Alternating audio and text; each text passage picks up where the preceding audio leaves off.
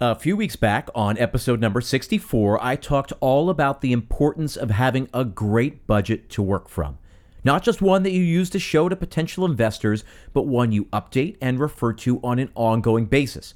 I shared a link on that episode where all of you could go get my budget template, and already so many of you have done that, which is awesome. As I said on that episode, the numbers will tell you what's possible. If you fill out that budget properly, you're going to be able to see right there in black and white how many covers you need to do each week just to stay afloat. How much you can spend and still turn a profit. What sort of check average you need to maximize your seating. This idea, of course, maintaining profitability is at the heart of any business, but there's a reason I decided to share that spreadsheet now. And that's because this pandemic is forcing business owners all over the country, really all over the world, to redesign operations. Restaurants have been around for just a couple of hundred years, basically unchanged, but there's a big shift coming.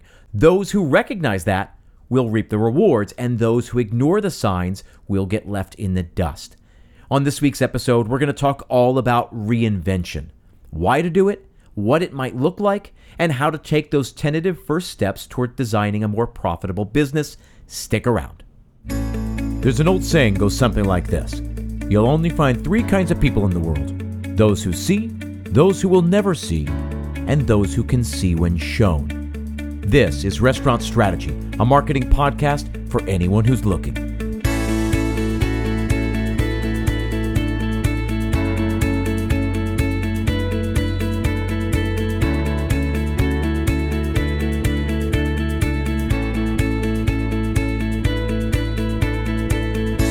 Hey everyone, thanks for tuning in. My name is Chip Klose, and this is Restaurant Strategy, a marketing podcast dedicated entirely to the restaurant industry.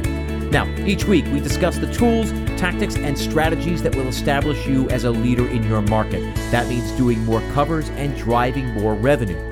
We choose a topic. We pick that topic apart. We, we come up with a few key insights, and then we always finish up with an assignment, right? I leave you with a short, actionable task, something you can do right away to start implementing some of the some of the ideas that we talk about here on the show, because as I always say, information is only as valuable as the action it inspires. Now, this week's episode is sponsored by the Table Rock QR menu system. As a restaurant owner, you are strong and resilient, but without a doubt, these past few months have been a struggle. As restaurants around the world begin to welcome back patrons, health and safety will be the number one concern. Restaurants are going to have to start thinking about things they never even considered before, like what to do about menus. So instead of wasting money on disposable menus or trying to properly clean reusable ones, restaurant owners all over the country are switching to the Table Rock QR menu system. You place a QR code at the front door or at the register or even on the tables, and guests can easily scan and view your menu right there on their smartphone or tablet. The best part is that it allows you to update your menu anytime you want, and it automatically syncs to your pre existing QR menu code. Plus, you can display up to 10 different menus just from that one code. So you have a lunch menu, a dinner menu, dessert menu, a selection of beers, cocktails, wine list. You can use them all. It is the simplest, most affordable way to ensure you meet CDC guidelines and provide a safe environment for your patrons and your staff. Learn more at qrmenusystem.com or you can click the link in the show notes. The budget template I spoke about at the very top of the show is still available for purchase on the Restaurant Strategy website, right? So visit restaurantstrategypodcast.com, click the shop page, or of course, you can find the link in the show notes. It is not some simple document, but rather an interconnected spreadsheet of six different pages that track opening expenses, ongoing monthly expenses, uh, variable costs like food, labor, linen, uh, plus a page dedicated to revenue models, and another one all about weekly staffing costs. If you have something already built, then great. Dust it off and start using it. Otherwise, go get the document I'm offering. It's only $50 and will be invaluable as you start applying the lessons that we talk about today. So, then, today, how do you reinvent the wheel? Well, we'll get to that. First, I think we have to make sure we're all on the same page, right? Before we figure out how, let's first identify why we need to reinvent the wheel. So the COVID 19 pandemic has fundamentally changed things in this country. And as we start to creep out of it, I think we're going to face a new reality. Remember, a couple of important points here. We're going to be operating at reduced capacity for a long time, especially as we see cases continue to spike in places all over the country. Also, once we are able to resume normal service at 100%, how many people are going to stay away for a while? Seriously, remember that there are many people who are understandably scared of this virus and they are going to stay away from crowds for a long time to come. That right there will account for a meaningful percentage of your customer base. Then we have to remember that millions of people lost their jobs due to the shutdown, and many of those jobs may not be coming back. So unemployment levels may stay elevated for some time, and because of that, we'll be in a recession for the foreseeable future. So, all of that is to say that dining out will be considered a luxury moving forward, something that I think people are just going to treat themselves to. Finally, let's look at some logistics of culture, right? When will people be comfortable hiring babysitters again? When will babysitters feel comfortable coming into people's homes again? Um, if a couple doesn't find a sitter to watch the kids, how will they be able to go out to enjoy a romantic dinner together? So I think the kinds of restaurants we will want in the next year or two may be different from the kinds of restaurants that were popular in the last year or two. So think about how culture shifts will affect dining habits and ultimately how it's going to affect your bottom line. I tell you all of that not to scare you, but to make sure we all see eye to eye here. The restaurant industry, I think, is going to limp along a little bit until people realize that reinvention is the name of the game. So when the shutdown first hit, I was calling it the pivot, right? Restaurants that made their money by offering sit down dining either shut down completely or pivoted to another model, either takeout or at home meal kits or whatever. And I've been very vocal about the fact that I think those restaurants are going to have a leg up moving forward because they did the hard creative work already of figuring out how to make it work. And there are all kinds of success stories, right? I mean, on his second interview with Tim Ferriss, Nick Kokonas, the guy who owns Alinea, talked about uh, how they had their biggest day ever during the quarantine. This from one of the biggest restaurants in the world, and they had their biggest day in 15 years in the middle of a global health crisis. And then there's Bob and Kate Carpenter. You might remember them back from episode number 49. I had the pleasure of interviewing them on this show. They run this cute little breakfast spot in Escondido, California. We've been keeping in touch throughout this whole shutdown. They launched a new concept to try to bring in additional revenue. It's a it's a ghost kitchen of sorts called 760 Burgers that operates three nights a week, Thursday, Friday, and Saturday nights. And Bob and Kate emailed me to say that they just about killed themselves but recently they had their biggest day ever. So, in five years of business, they had their most profitable day again in the middle of a global pandemic. And they did it by reinventing themselves, serving their audiences in new ways. And isn't that the key to all successful marketing? The thing is, this next phase isn't just about pivoting, but about reinventing yourself altogether. So, I asked three questions at the beginning of this episode. They were number one, why do we need to reinvent ourselves? Number two, what might reinvention look like? And number three, how do you take those first steps? Well, I hope I've just answered the first of those questions, right? Why do we need to do it? Because if you don't, you're going to bleed out. If you have 100 seats in your restaurant, I'm guessing you need to do about 150 covers a night on average to turn a profit at 50% capacity, let's say, it's going to be very difficult to hit that number. So you need to come at the problem fresh. Of course, that is where the budget comes in, right? The numbers will tell you what's possible. In fact, have you done that yet? What, what sort of numbers can you expect to do at 50% capacity? How long can you survive losing money every single week? No, I think you need to come up with a new plan. So I've talked about this before, but I want to share an update, right? There, there's a restaurant my wife and I love here in Brooklyn called Leah. It's in the Ditmas Park uh, neighborhood of Brooklyn, right by my son's preschool. And we've become regulars there, right? we we pretty much go every Friday night after we pick up our son from school. Now, when this pandemic hit, they basically turned themselves into this like little Italian market with with fresh produce and meats and cheeses and homemade pastas and wine and cocktails to go. But as the weeks have gone on, the displays have become more and more permanent. In fact, last time we were there, just last week, I said to my wife, um, I think they're changing their concept for good. I mean, I mean, look at this place. So we actually started talking to the manager there, and she said, "Yeah, I, I think this is the new concept." Because I'm sure they ran the numbers. As a restaurant, they need two cooks, two servers, a manager, a bartender, a dishwasher, and then maybe a busboy for for a busy night. That's like eight people just to open the door, and and now as a as a little market, they have just three people working there a cook back in the kitchen, a manager running the register, and just like a stock boy replenishing the products and, and making the place look good. So they saw the future and decided they couldn't succeed that way. And what started as a pivot, I think, has become a bit of reinvention. So build your budget and see where things stand. Why do you need a new plan? Well, because things are different. And if you don't take that into account, you may be swept away. Okay, so then let's use this then to talk about the second question. What might that look like? Well, that's the beauty of this. There is no fixed answer. And what works for one place in one market may not work for another place in another market. So, for Sunnyside Kitchen out in California, it was about finding ways to drive additional revenue, right? They have very limited seating capacity and they can only charge so much for breakfast dishes and lunch paninis. So, they needed to figure out where else they could grow. And if you remember on the podcast episode, the, the interview, they were talking about trying to promote their office catering business in 2020. And obviously, that's gone out the window.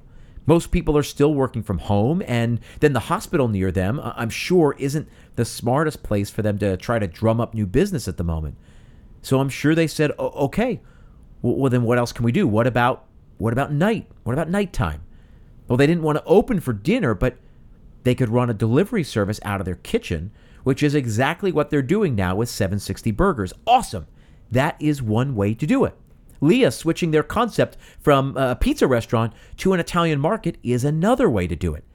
That's one of the more interesting shifts I've seen, but of course there are other more obvious ones, right? Like like moving to a takeout model or doing that at home uh, meal delivery kits uh, or launching a ghost restaurant out of your kitchen. To me, those are the obvious ones, right? So then, what if we think a bit further outside the box? What about a food cart? What about going out into the world? Yeah, well, what sort of permits are required to run a little food cart? But, like, can you sell lobster rolls in the park? Can, can you make everything in the restaurant, wrap them up individually, and sell lobster rolls and lemonade in the park? What if you bought one of those little bikes with a like a cooler in the back, or or a cart that someone could pull? Here in New York, we have Central Park, we have Riverside Park, and then in Brooklyn, we've got Prospect Park. Three huge public spaces.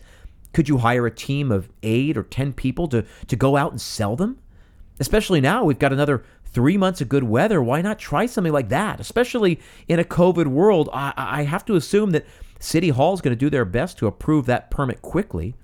Or could you open a food truck and sell your food that way? It's basically the same idea as the pull cart, but with more upside. It's a it's a bit more permanent, but the same. It's a way of going out to where the people are. Again, that's an idea. Education. What about education? So many restaurants are being run by knowledgeable, passionate, experienced professionals. Can you leverage some of that and generate revenue by teaching?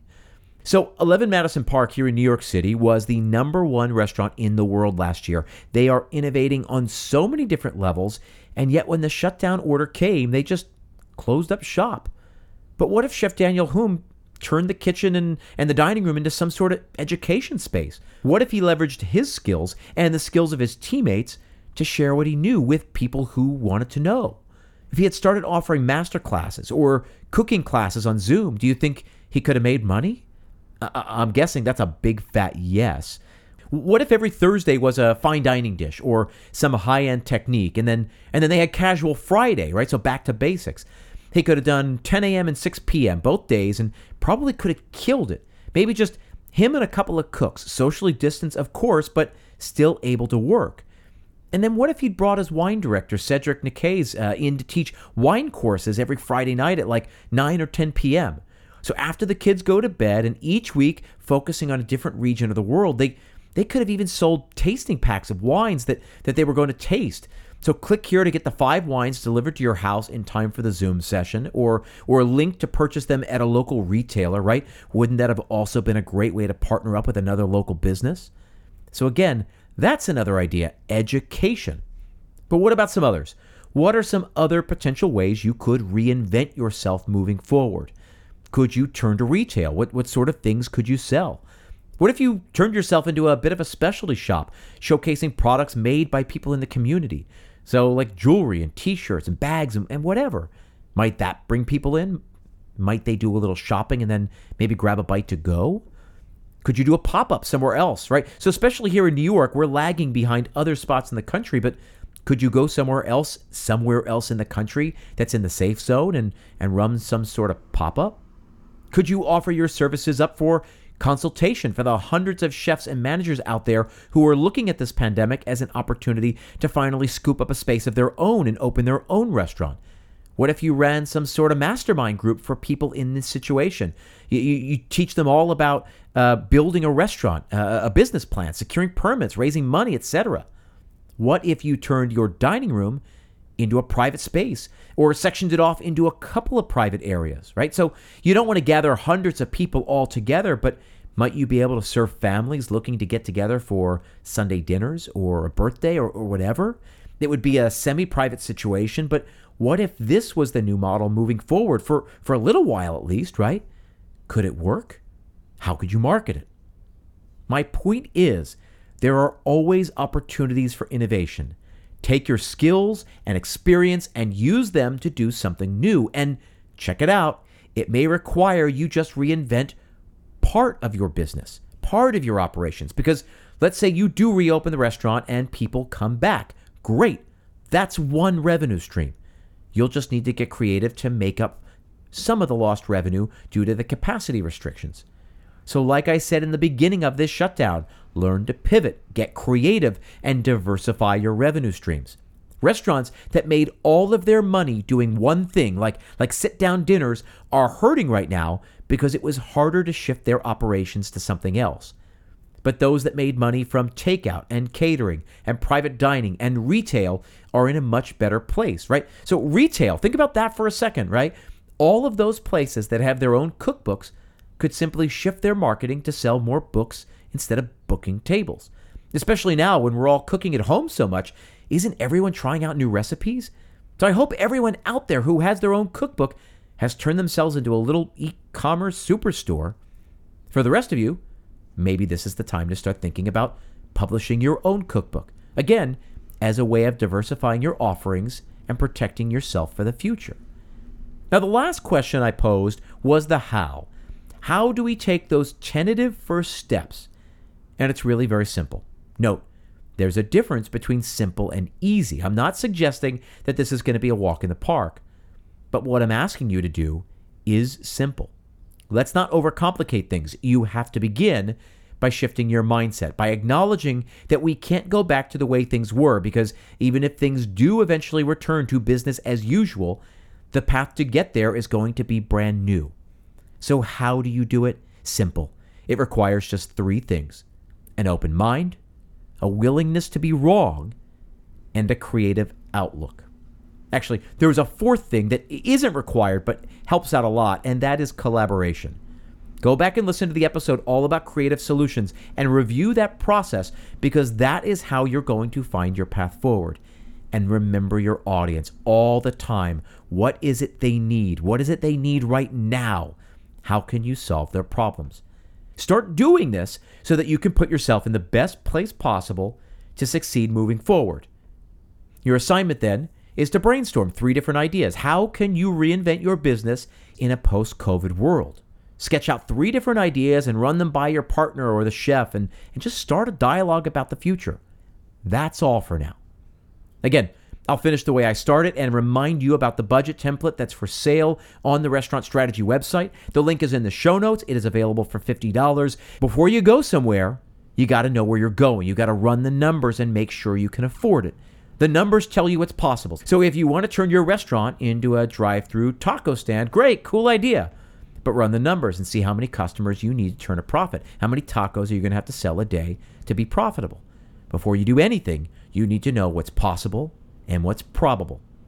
As always, I want to thank you for spending part of your day with me. If you haven't done so already, hit the subscribe button. And if you feel so inclined, log a review and let others out there know how you feel about the show.